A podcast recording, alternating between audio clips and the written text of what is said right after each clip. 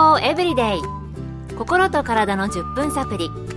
この番組はセブンス・デー・アドベンチスト・キリスト教会がお送りいたします。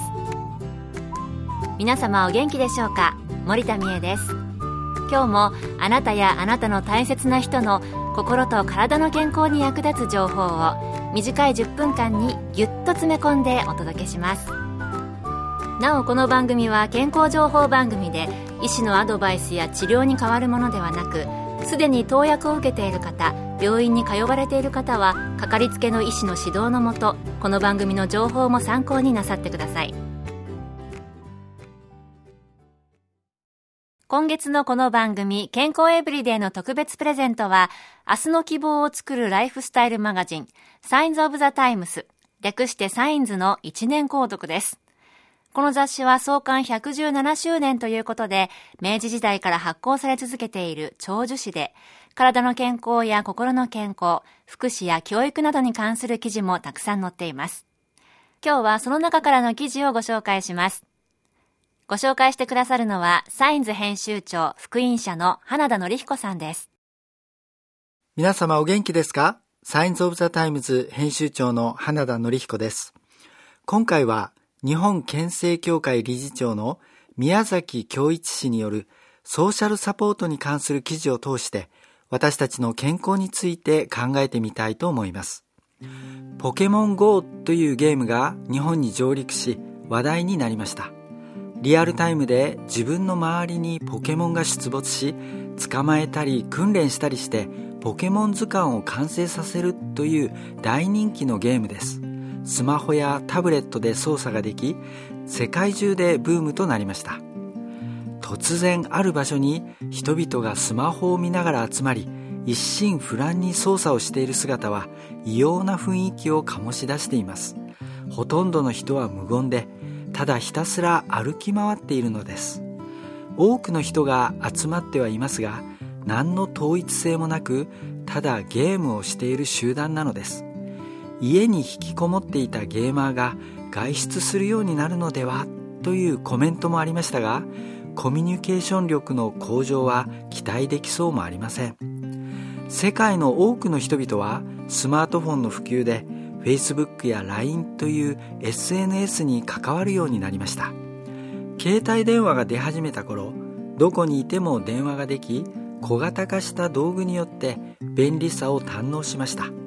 しかし、いつでも電話ができるにもかかわらず、何度もやり取りをしないと気が済まないという現象が起きました。それらの現象に応えるかのように Facebook や LINE が発明され、瞬く間に連絡手段の主軸となってしまったのです。ある青年は隣に友人がいるにもかかわらず、メールでないと会話ができないとか、 LINE で会話しながら別な行動をするなど、中高年者から見ると頭が混乱してしまいます。見せかけの群衆、見せかけのグループではない本物のソーシャルネットワークとはどういうものなのでしょうか。人は孤独では生きていけないのです。聖書にもアダムの伴侶としてエヴァが与えられ、多くの動物が創造されたとあります。人間が幸福で平安な時を過ごす上で、いろいろなサポートが必要なのです。家族や友人、学校でのサポート、宗教を背景にした地域や職場でのサポートなど、誰かがあなたについて考えを巡らしていたり、あなたが悩む時にいつでも聞いてくれる、必要なものを与えてくれる、自分がしてきたことを評価してくれるなど、それらがあなたの精神的支えになっているのです。発達段階でそれぞれの環境が与えるサポートがあればあるほど、喫煙、アルコール、ドラッグ、うつ病などから守られるといいます。健康エブリデイ、心と体の10分サプリ。この番組はセブンス・デー・アドベンチスト・キリスト教会がお送りしています。今日は今月のプレゼントにもなっている、明日の希望を作るライフスタイルマガジンサインズ・オブ・ザ・タイムス、通称サインズの編集長花田紀彦さんが、サインズ誌の中から皆様にぜひ知っていただきたい記事をご紹介しています。メイラー・エブレインらの調査によると、2230名の乳がん生存者の特徴は、社会的な幸福度と QOL 生活の質が高い人は死亡や再発の確率が 48% 低いことが分かりました。ただ治療を受けるだけではなく、その後のソーシャルサポートが影響したと思われます。アメリカの教育者エレン・ホワイトは、良い行いはそれを行う者にも受ける者にも益となると述べています。1990年代のフリードマンとトーマスによる不整脈の抑制治験という臨床実験がそれを裏付けています。調査期間中に死亡したのは、犬を飼っていた87人のうち1人でしたが、犬を飼っていない人は282人のうち19人でした。犬を飼っていない人は飼っている人に比べ死亡率が6倍以上だったのです。犬に愛情を注いだことが自分にもプラスになったのではないでしょうか。ブルーゾーンという現代版長寿国探索の本を書いたダン・ビュイトナー氏は、